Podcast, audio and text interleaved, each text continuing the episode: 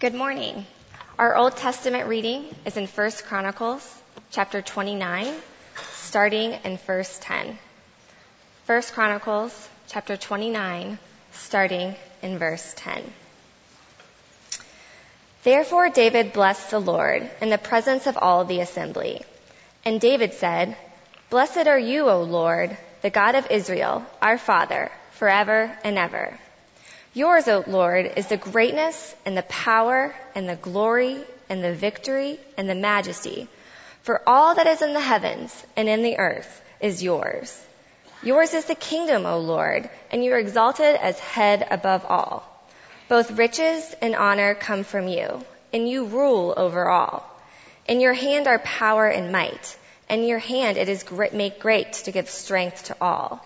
And now we thank you, our God, and praise your glorious name. But who am I, and what is my people that we should be able thus to offer willingly? For all things come from you, and of your own have we given you. For we are strangers before you and sojourners, as our fathers were. Our days on the earth are like a shadow, and there is no abiding. Our New Testament reading is in Philippians chapter 4, starting in verse 14. Philippians chapter 4, starting in verse 14. Yet it was kind of you to share my trouble. And you Philippians yourselves know that in the beginning of the gospel, when I left Macedonia, no church entered into partnership with me in giving and receiving except you only. Even in Thessalonica, you sent me help for my needs once and again. Not that I seek the gift, but I seek the fruit that increases to your credit. I have received full payment and more. I am well supplied, having received from Epaphroditus the gifts you sent, a fragrant offering, a sacrifice acceptable and pleasing to God. And my God will supply every need of yours according to his riches and glory in Christ Jesus. To our God and Father be glory forever and ever. Amen. Greet every saint in Christ Jesus. The brothers who are with me greet you. All the saints greet you, especially those of Caesar's household.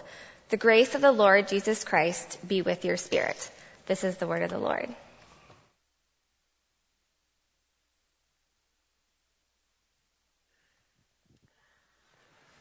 Well, thank you, Katie. And we come today to the last section of the book of Philippians. We've made it to the end of the book. You can breathe a big sigh of relief the big fella is going to be back next Sunday. Life as you knew it will get back to normal. Things will resume as you were used to.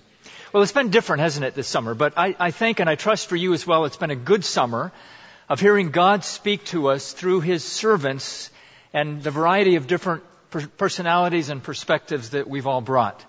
And we just want to thank you as a preaching team for your grace for your encouragement and your support as we've brought the Word of God to you this summer.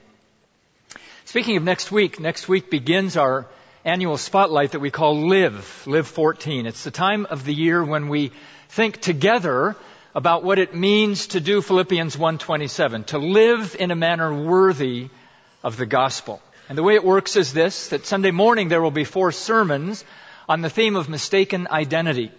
And then during the week, there are additional video and other resource materials available for you in small groups. That's the only place you can find them. So if you're not in a small group and want to participate in Live, there is still time to sign up. Lots of you have signed up in recent weeks. There's room for a couple hundred more. But registration does end at noon on Wednesday, so I'd encourage you to get on the website and sign up to be a part of a small group for Live as soon as you can.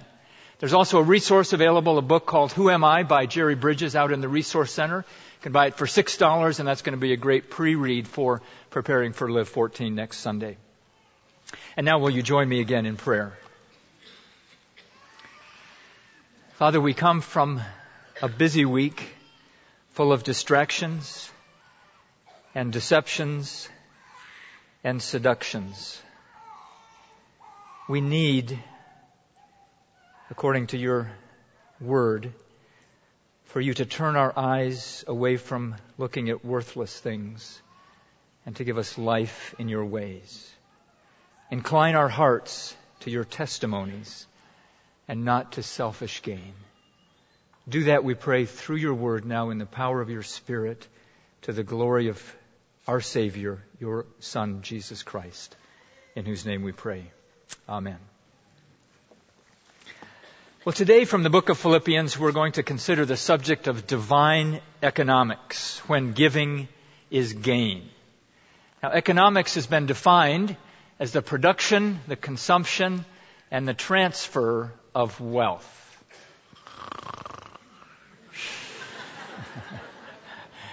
the topic may not interest you as an academic matter, but let me assure you that each one of us is very interested in the subject of economics. You, you kids that get an allowance, you'd probably like that to be a little higher. Maybe you teenagers that are just starting your first job at minimum wage, learning what it's like to make money.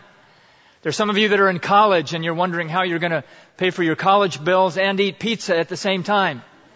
Uh, there's some of you who, parents who have kids in college and you're wondering how you're going to pay their college bills and have them pay for their pizza bills. Uh, if you're in your 50s, you may be beginning to think about those days when you'll no longer be earning a regular income and wonder how you'll survive. And if you are a retiree, you're trying to balance your social security check with rising prices. You see, economics, particularly the consumption of wealth, is something that interests every single one of us today. Money is important to our lives. And that's why the Bible speaks a lot about it and our text this morning is full of references to money. But let me remind you again of the background and of what's going on in our text. You remember that Paul is in prison in Rome. Sometime earlier, he had traveled through the area of Macedonia and he had preached Jesus as the Christ in a city called Philippi. Some people put their faith in him and a church was started in Philippi. And now 12 years later, they learn that Paul is in prison in Rome for preaching the gospel. And they understood that in prison in those days, you were not provided with medical care or clothing or even food. Just to survive in prison, you needed somebody else to take care of your needs. Problem is, you can't work while you're in prison. So they understood Paul's need and they took an offering for him and they sent it to him by the hand of Epaphroditus. And we studied about him back in chapter 3. And it is the receipt of that money that prompted Paul to write this letter. And so what Philippians is essentially, it is a missionary thank you letter. Paul was their missionary. He had a need. They were concerned about it and they met that need and Paul simply wants to write them and thank them for their participation in his ministry. Now aren't you glad that they gave Paul some money? Because otherwise we wouldn't have this rich letter for us to learn from today. Supporting a missionary is a good thing to do. And I'm glad that I get to talk about it this morning. And it's actually even a better thing to do than you know. And this is what Paul explains in the last part of chapter 4 of the book of Philippians. Here he gives us a heavenly financial lesson. He unfolds the mysteries of divine economics. And he teaches us that giving in the kingdom is gain. Now you remember back in 320, he said our citizenship is in heaven. And so as citizens of the kingdom of heaven, we need to understand how economics work up there. Because all we're taught down here is how they work on the earth. And if deep in your heart you have a desire to be rich in this world, you have set your sights far too low. What Paul and God through him wants to do is to raise our sights up into the heavenly realms and teach us how economics work in the kingdom of God. And understand economics is all about the currency. It hinges on the currency. Now let me use an example or two to help you understand that. Um, I've told you some stories about our dog Stubby. He has a certain currency that he likes and and how we could tell his most favorite one is if I were to ask you, if in the morning I put in front of Stubby a bowl of dog food and over here a basket full of a million dollars of cash, what is Stubby going to choose? Yeah, he's going to go straight for his 18 cents worth of recycled dog food. Why? Because he doesn't understand that that million dollars could buy him a garage full of T-bone steaks. You see, he's operating way down here. He can't understand a higher level of economics. Or if we were to bring this into our world with dollars and cents, here's a picture of a 10,000 rupee note. And if you were a Pakistani this morning, just the sight of this note would perk your ears up. This is a big, a big fella. This is worth about a hundred dollars, which is about a month's worth of salary for the average Pakistani. But now imagine if I were to take that note and try to give it to the cashier at Target to pay for my groceries, what would the teen behind the counter say to me? Dude, you are in the wrong country. That doesn't work here. You see, economics hinges on the currency. And the currency you value will depend on the world that you live in. And as Americans, we live in a world where dollars are the only thing that make sense. But as citizens of the kingdom of heaven, we live in a different world.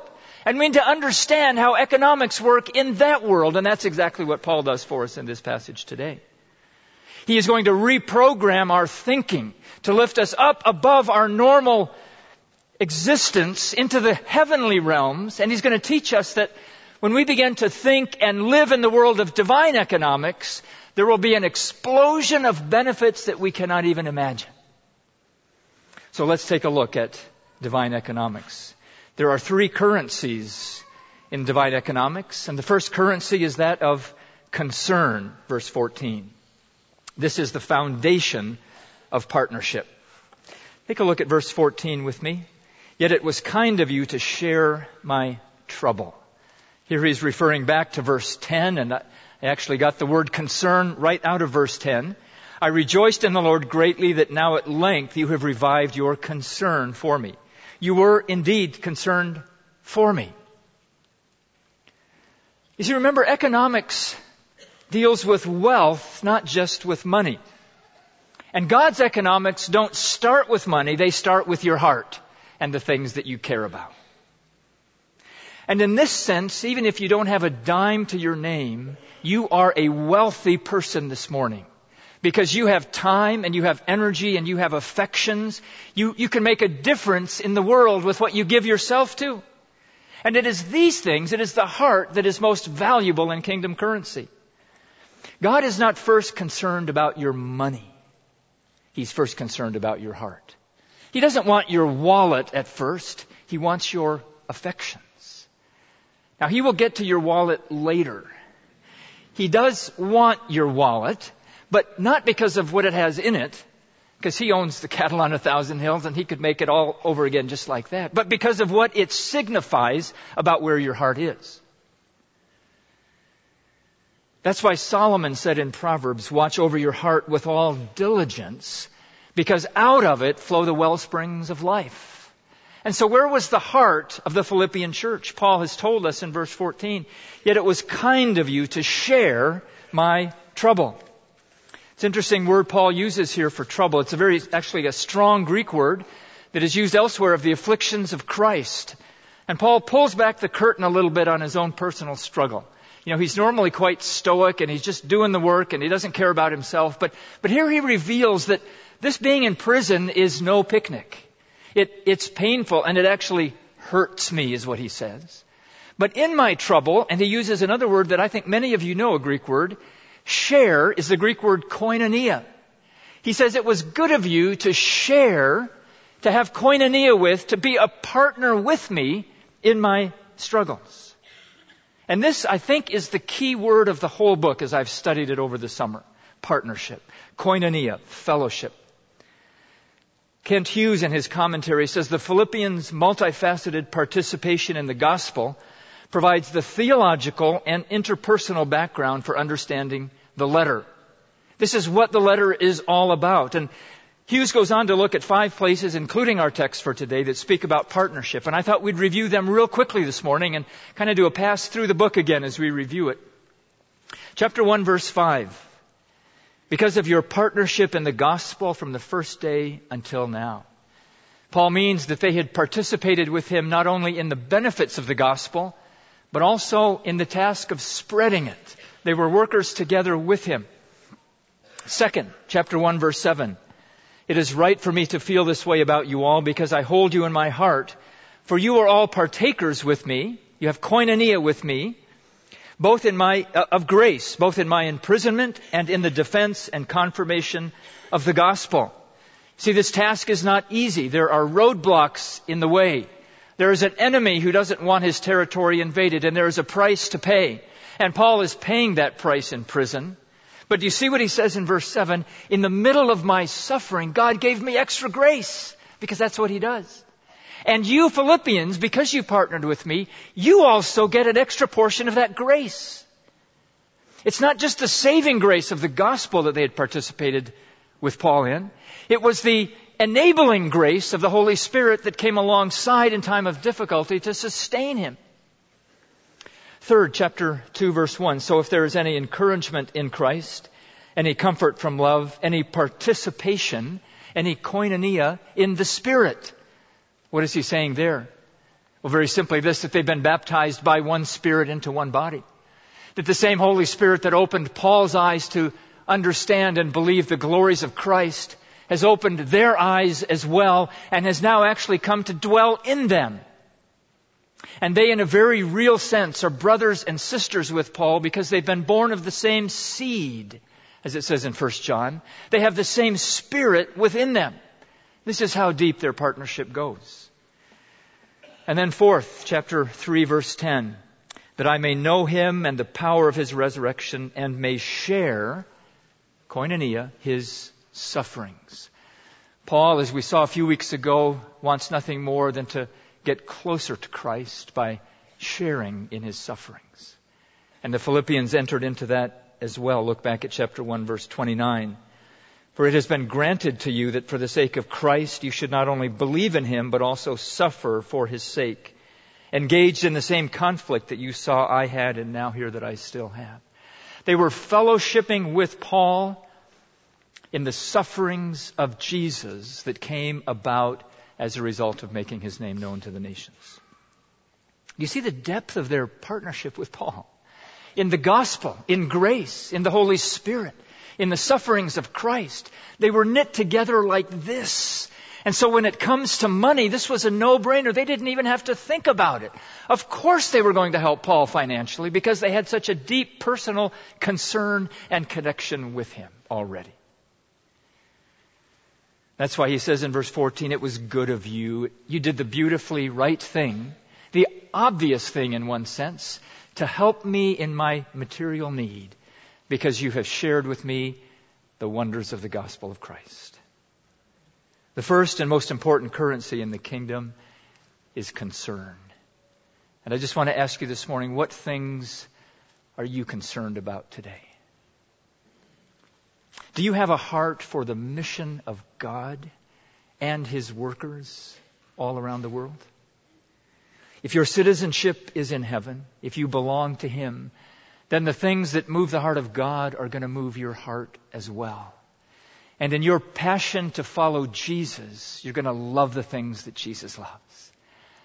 And for Paul, at the very top of that list is getting the gospel to every person throughout the very ends of the earth. The second currency in the kingdom of heaven is cash. Sorry, we go back. Yeah, there we go. And cash is the evidence of partnership. Concern is the foundation for partnership. Cash is the evidence of partnership. See, to talk about concern is meaningless unless there's some evidence, unless the rubber meets the road. Faith without works is dead. And so in these next verses, Paul speaks a lot about money and how it was the sign and, in a sense, the seal of their koinonia, of their partnership with him. Let's look at a few of these phrases.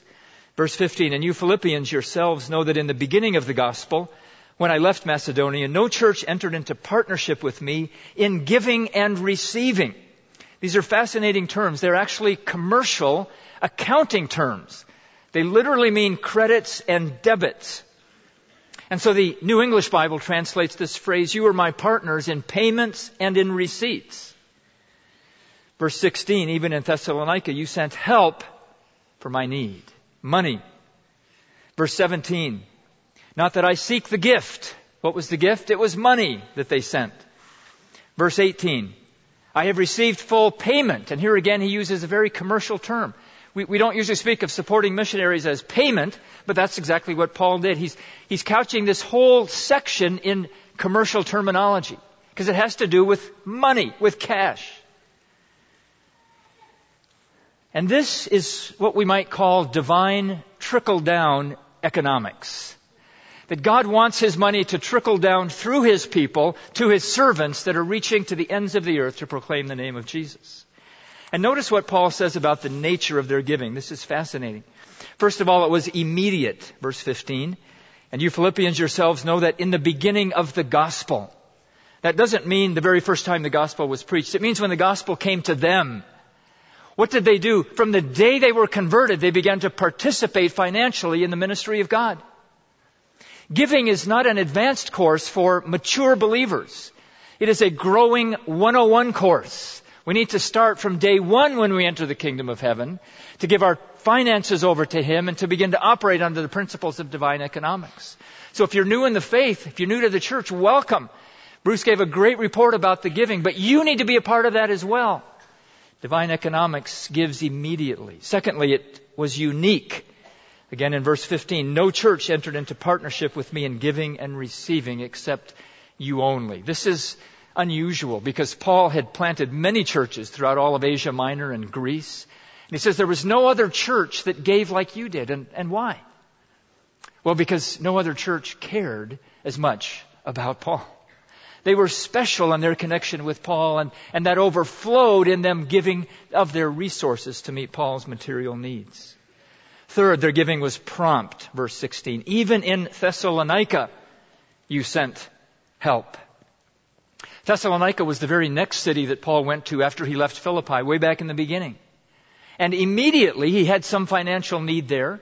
And this church, small and perhaps unorganized as it was, still cared enough about him to immediately send him some money to help him out. Fourth, it was repeated. Look again in verse 16. You sent me help for my needs once and again. Time and again they sent money for his needs. These weren't folks who said, I've given it the office, I'm good. You know, they weren't happy with a one-time gift because for them, until the mission was accomplished, the supporting should not stop. They gave again and again and again, and now 12 years later are still giving because the mission continues to be needed.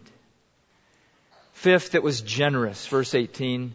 I have received full payment and more. Paul bends over backwards to let them know that he's not angling for another donation. He says, You gave me so much money that I've got everything I need right now. You've given generously. Thank you so much. Even though I didn't really need it because God's taking care of my needs, He met my needs through you and He thanks them for that. And finally, their giving was sacrificial. And if you're paying close attention and reading in your Bible, you might ask, so where do you find that in our text for today? And the answer is that it's not in these verses that we just read. But do you remember what we read in chapter 1, verse 29 and 30? They were in the middle of a persecution. They were being afflicted, and they still gave. In fact, listen to what Paul says about these churches in 2 Corinthians 8. We want you to know, brothers, about the grace of God that has been given among the churches of Macedonia.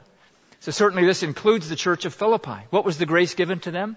For in a severe test of affliction, their abundance of joy and their extreme poverty have overflowed in a wealth of generosity on their part. Now this was money that they had given for the saints who were suffering from a famine in Jerusalem. But this is the Philippian church around the same time. For they gave according to their means, as I can testify, and beyond their means of their own free will.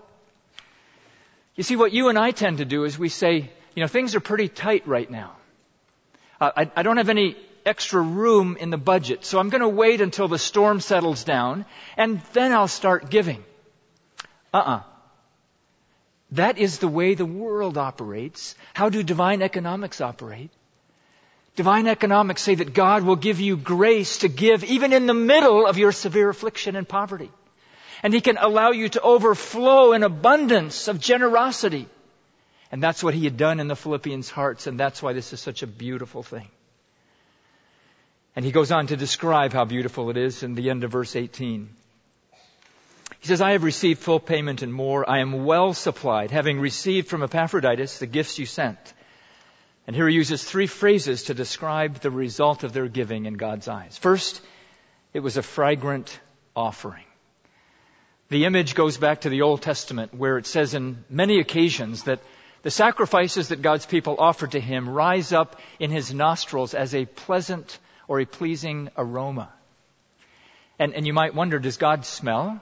Does he have a nose? No, he doesn't. This is a picture, a metaphor to help us understand what's going on.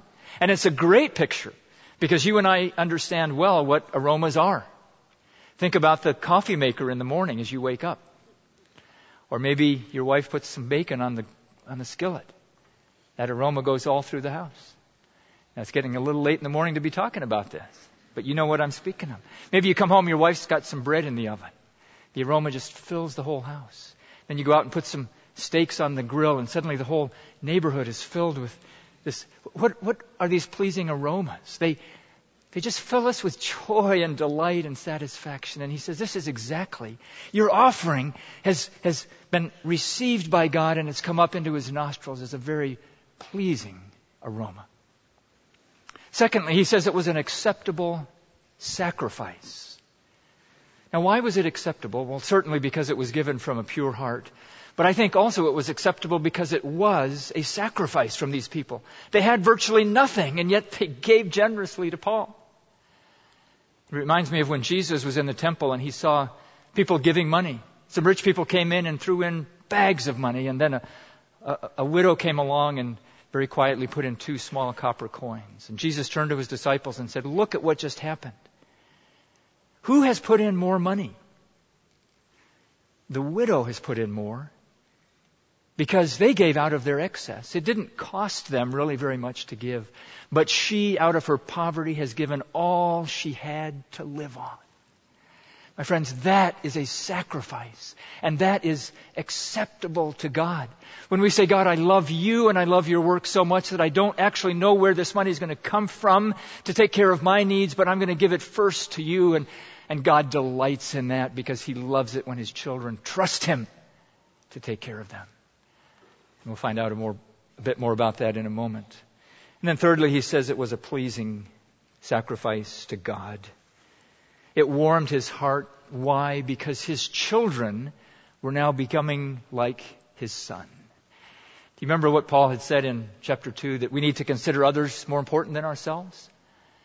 We need to be like Jesus and empty ourselves for other people. Well, you can't really do that just sitting home watching TV doing nothing for people.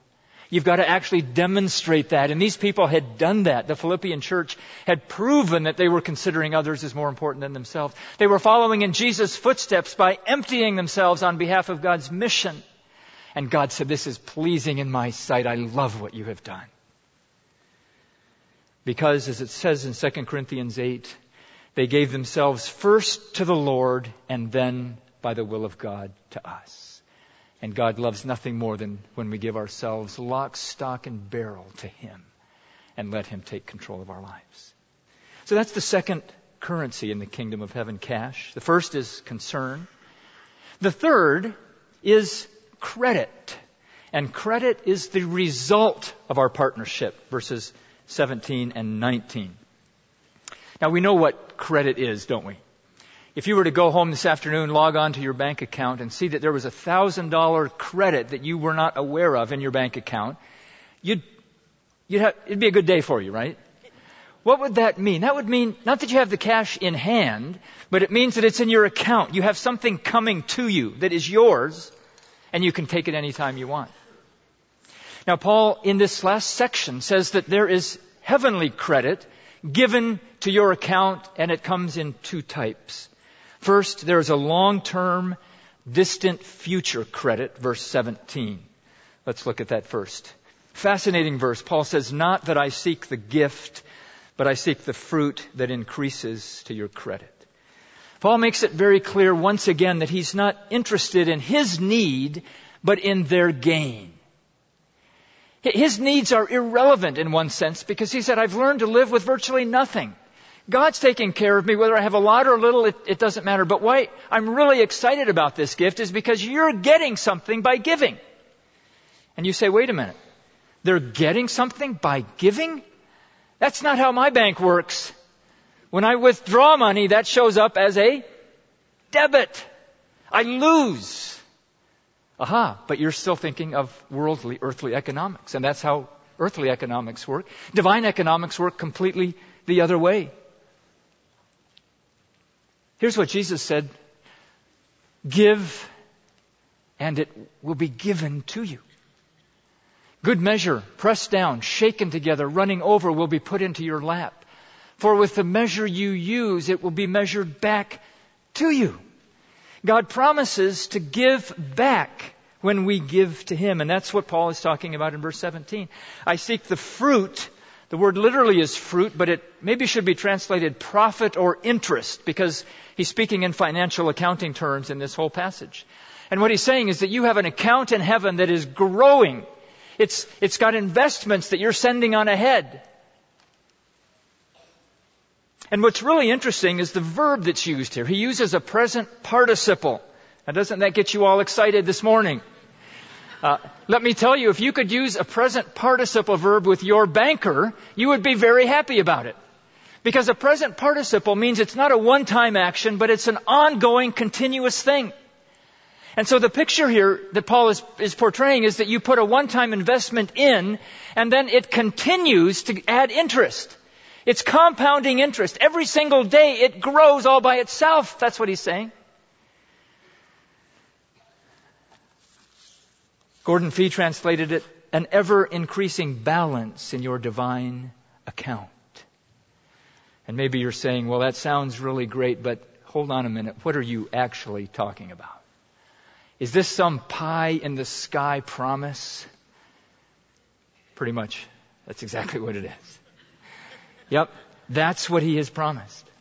Uh, what do I mean by that? Well, he said, Jesus said this in Matthew 6, do not lay up for yourselves treasures on earth, but lay up for yourselves treasures where? In heaven. And you say, well, what are those treasures? I need to know what they're like to know whether it's going to be worth investing in them. The Bible never tells us what those treasures are. I think because God doesn't want us to be drawn in by the lure of something selfish. But He does encourage us to give by saying that you are having a credit that continues to increase to your account in heaven. What are those treasures? I can't tell you this morning because the Bible doesn't, but I do know this, that heaven is a glorious place because it's where God lives. In, in, fact, the best words the Bible can use to describe it is streets of gold and gates of pearls. Heaven is so fabulous. And we have treasure in heaven. If we have something that's a treasure in heaven, it's going to be beautiful and desirable and fulfilling beyond our wildest imagination. And that's about all God wants us to know about it right now. But it is reserved in heaven for you, he says. Your credit is increasing in heaven as you give to my work here on this world, earth. You see, there's a long-term future credit if we invest in God's work. And it's guaranteed by the FDIC, the Future Divine Investment Corporation. well, maybe you still don't quite have that, and, and I don't know how else to describe it to you. Let me, let me try this way. If I were to say I've got something behind that curtain, and you can have it if you give me one of these, would, would you would you give me your 20? You're a little suspicious. You're going, I want to know first what's behind the curtain. If it's a pencil, no way. But if this was behind the curtain, what would you think about your $20 investment? I mean, what would you rather have? That or that? That is like an eye test. Or that. See, this one's better. We see this more clearly. We, we want this, and it's way even better than gold. And that's why Paul was so excited for the Philippians giving. Not because it met his need, but because it increased their account in heaven. And he's thrilled for his friends and fellow believers. Someone has said the only money you'll ever see again is the money you give to God. And this is not a get rich quick scheme, but it is a get rich forever scheme. Well, maybe you're still a skeptic and you're saying, that's a long time away from now. I've got a lot of years to live on this world, and if I give my money away right now, how am I going to live tomorrow? Well, he's got the answer for us in verse 19. But let me ask you first about that widow. What do you think happened to her? She gave literally her last two cents to God, all that she had to live on. Do you suppose she died a few days later? Well, we don't know. Uh, Bible, I'm dying to find out actually when we get to heaven. But here's what I think happened. I think God gave it back to her. Because that's what his promise is. When we give to him, he gives back to us. That's exactly what he says in verse 19. And my God will supply every need of yours according to his riches in glory by Christ Jesus. And here is our short term, immediate future credit in the kingdom of God. The promise is that God will meet any material need created by your generosity. Paul says, my God. An interesting choice of words there. He doesn't say your God, and I think perhaps what he's saying is, you know, I don't have the means to reciprocate to you. You've given me so much, but, but my God, whom I serve, will assume responsibility for reciprocation.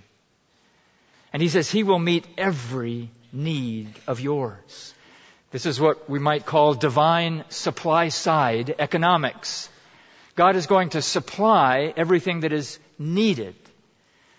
And maybe you push a little harder and say, well, what does that actually mean? Like, is God going to pay for my grocery bill? And I'd say, yes, God's promised to provide food for you. Now, He might look through your grocery bag and He might say, you, you may not really need those Twinkies in there, but the things that you really need, I'm going to give you. So is God going to pay my rent? Yeah, God will provide a place for you to live if you're living reasonably within your means. Is God going to provide my uh, credit card at Nordstrom Rack? Well, you need clothes, and if you need clothes, buy them. God will provide that. Is God going to provide your monthly payment on your Maserati? No, I don't think He will, for most of us. you see, why? Because we can get around in other types of vehicles. And the point is not that God will give you every need you have, every want you have, but He will supply every single need. The whole context of these verses is physical, material need. I think that's the main point of this promise in verse 19. But it is bigger than that. He says every need. And they have needs that are not material. In fact, they have needs that He has raised in this book. And let me just review for you some of the things that God will supply for us that He asks of us. He will give them all they need so that their love may abound more and more, so that they may approve what is excellent, so that they may live pure and blameless, so that they will be filled with the fruit of righteousness, so that they will live in a manner worthy of the gospel, so they will not be frightened by their opponents, so that they will think of others as better than themselves, so that they will have the mind of Christ, so that they will work out their salvation with fear and trembling, so that they will do all things without murmuring and disputing, so that they will consider Christ and His sufferings more valuable than everything else, so that they will press on towards the goal of knowing Christ, so that they will understand that their citizenship is in heaven, so that they will agree with one another when they disagree, so that they will rejoice at all times, so that in everything they will pray with thanksgiving, and they will learn to think about the things that are good and right, and they will be content in any and every circumstance. Those, my friends, are the needs that God will meet in our lives if we are faithful with the resources He's entrusted to us. And how will He supply those needs? He says, according to His riches in glory. See, their lavish generosity is exceeded beyond all imagination by the lavish wealth of God. Imagine with me for a moment if you were to get a call this afternoon from Bill Gates' personal assistant and she said, You're going to get a gift from Bill tomorrow. What would you be expecting in the mail? A box of Cracker Jacks? Now, you see, that would not be a gift befitting his wealth. And what he's saying here is that God will pour out abundantly on you in a manner befitting his glorious riches in heaven. So maybe he will let you keep those Twinkies after all. That's for him to decide. The point is that he will abundantly in his wisdom pour out upon us more than we could ever ask or imagine. If we're faithful to put Him first and invest our resources in His kingdom. And then finally, in verse 19, in Christ Jesus. Here is the key to this promise and to this whole passage and to the whole book. What is he saying? These glorious treasures that are ours are ours only because of the life and the death and the resurrection of Jesus Christ. Because of Jesus, we have a way opened to us, to the Father. We have now been given the right to become children of God. We're His children. And if we are children, then we are heirs, Romans 8 says, heirs of God and co-heirs with Christ. My friends, Jesus has unlocked this great door to this treasury for us. And that's why this promise is ours in Christ Jesus. If you are not yet in Christ Jesus, you're missing out on a tremendous experience both here and for all of eternity. If you're not a citizen of heaven, we'd love to talk to you about that today. And if you're just learning more about this strange thing called the kingdom of heaven. We're glad you're here to get a taste of it. But there'll be some people at the front at the end of the service. We'd love to talk to you about how you can become in Christ Jesus, become a child of God, become a citizen of the kingdom of heaven. And so notice who this promise is for. Uh, I don't know if you were kind of bummed last week when Joe Bartimus kind of ruined 413 for us. You remember that? That I can do all things through Christ who strengthens me that in context doesn't mean that you're guaranteed to make the starting lineup on your school's football team. This is not a, a mantra for us to work hard. What is 413? It is a promise that we will be able to be content in any circumstances through His power who lives in us.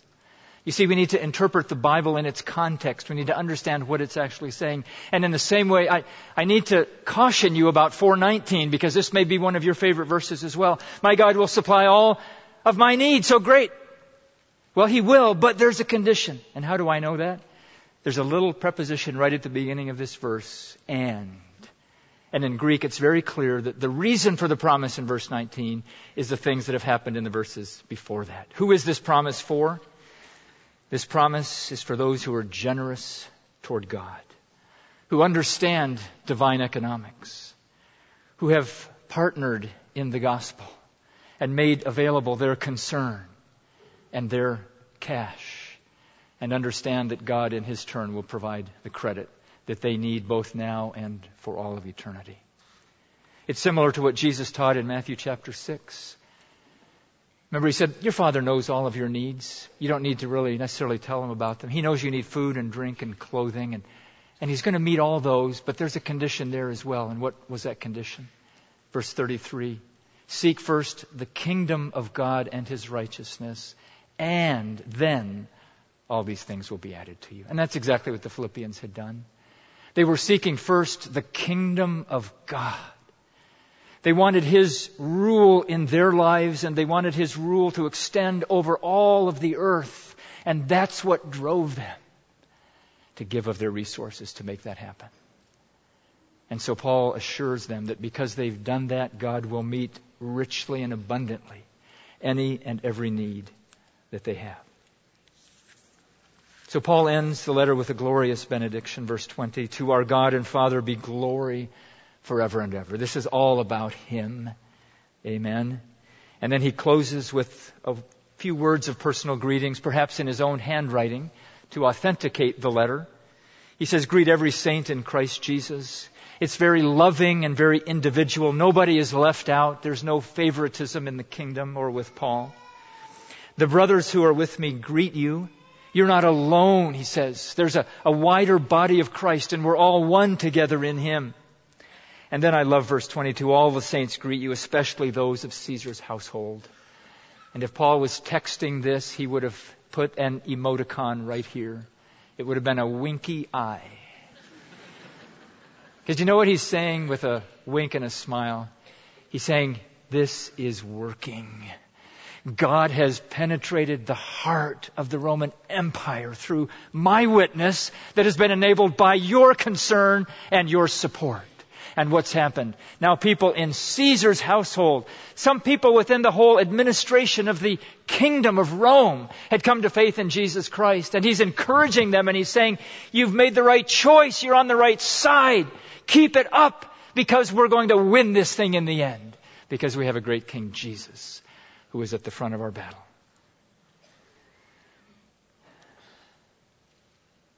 See, God is a fabulous accountant. All expenditures and receipts are being kept track of. And I thought as we close, we would just quick do a, a review of, of who gave what and kind of what the benefits were of their giving. What did Paul give?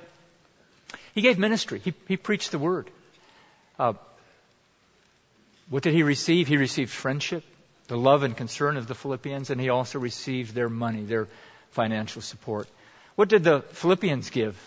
Well, they gave, first of all, their friendship to him, their love, their concern, and then they gave their cash. They supported him in his need. But now look at this last column, all from our text today. What did they receive by understanding and applying the principles of divine economics? First of all, tremendous ministry happened, both among them in Philippi, then in Thessalonica, all through Asia Minor, and now clear into the heart of Caesar's empire itself. The gospel is spreading. People are being saved as a result of their investment. They also get Paul's joy. As missionaries for 14 years, we love to read over our monthly financial statements, not just because it meant that we would have money to eat with that month, but primarily because it meant there were people who cared about us and were with us in the job. And that's what this letter is about and this thank you at the end. He just wants to say, you have just encouraged me so much by partnering with me in this way, and I'm going to be able to continue because of your support for me. As we saw, they received God's pleasure. God delighted in their gifts.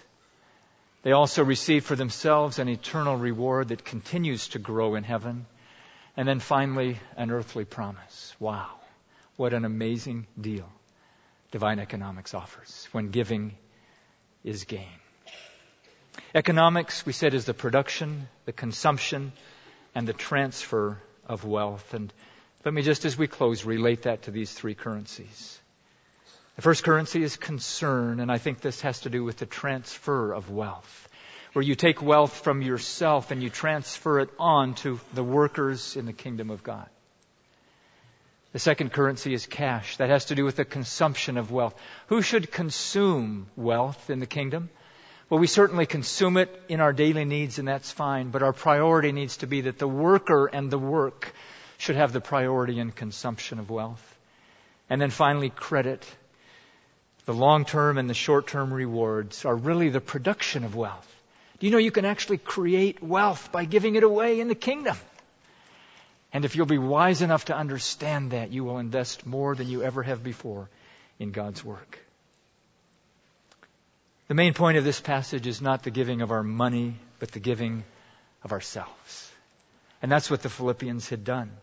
In their passion to follow Jesus, they identified so closely with his work and his workers that they gave everything that they had. They became full partners with Paul in the ministry.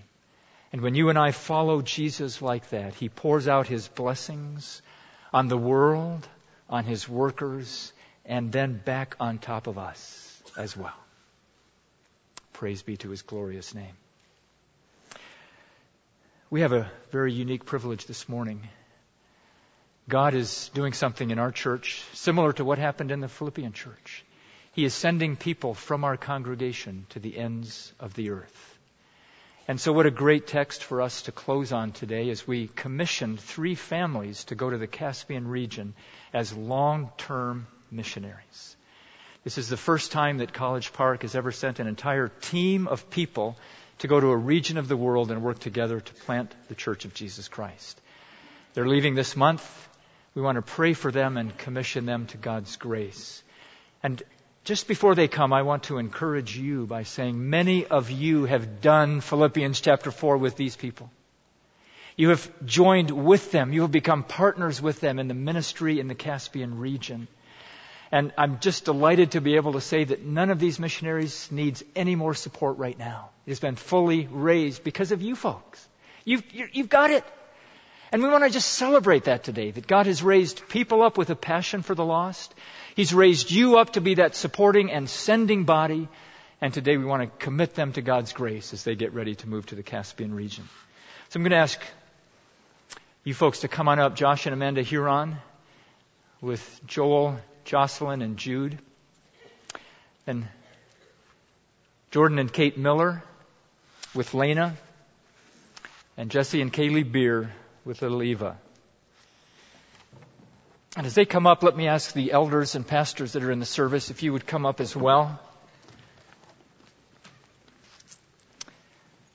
What we're going to do is what they did in Acts 13. We're going to pray over this team and commit them to the grace of God. Uh, the Millers and Hurons leave in just two weeks for the Caspian region. Jesse and Kaylee decided to wait a little longer, see how this uh, new baby routine goes. So, Lord willing, they'll be leaving in October. They're going to join Grant and Deb Olson who are our team leaders. They are on the ground in the capital city of this country. And uh, we, I asked Jordan if he'd just share briefly kind of what you guys are going to be doing and why. So we're going to be working with Cru, and our aim is church planting through the platform of a business um, geared towards leadership development. And uh, there's really three main reasons why we're going. And the first is out of obedience. We see a clear command in Scripture to go and make disciples of all the nations. And also in Scripture, God's heart all throughout the Bible is it's it's obvious that his heart is for all the peoples of the world. So our hearts too should be for all the peoples of the world. Um, secondly, it's it's a love for people. There's about nine million people in the Caspian region, and currently over 99% of them are are headed for an eternity apart from Christ. I mean, we know that unless they hear, they cannot believe and be saved. And so we desperately want them to know and to experience the love of Christ. And then finally, it's because Jesus is, he's worthy. He's worthy to be worshiped by those in the Caspian. And we know that one day from Re- Revelation 7, we get the beautiful picture that one day he will get worship from all people of the world. But that, that day is not yet here. And so we still have work to do. So just to reiter- reiterate what Nate said, thank you so much. We count it a huge privilege and blessing to be sent by you all. So thank you. Great. And just before we pray for them, uh, I think some of their parents are in this service. Uh, Denny Huron, are you here? Would you stand, Denny? And then Hal and your wife, uh, Sue, Hal and Sue Haynes, uh, Amanda's folks. And then Kate's folks are here, Scott and Judy. Do you guys want to stand? You are up there. We just want to thank you guys for letting your children go to the ends of the earth and your grandchildren. It's a great sacrifice you're making, and we commend you for that. Thank you.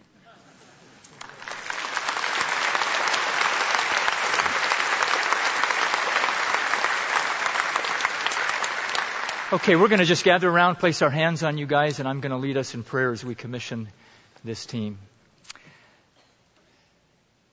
Father, we're here today because of your love for all the peoples on the face of the earth, as Jordan has just reminded us.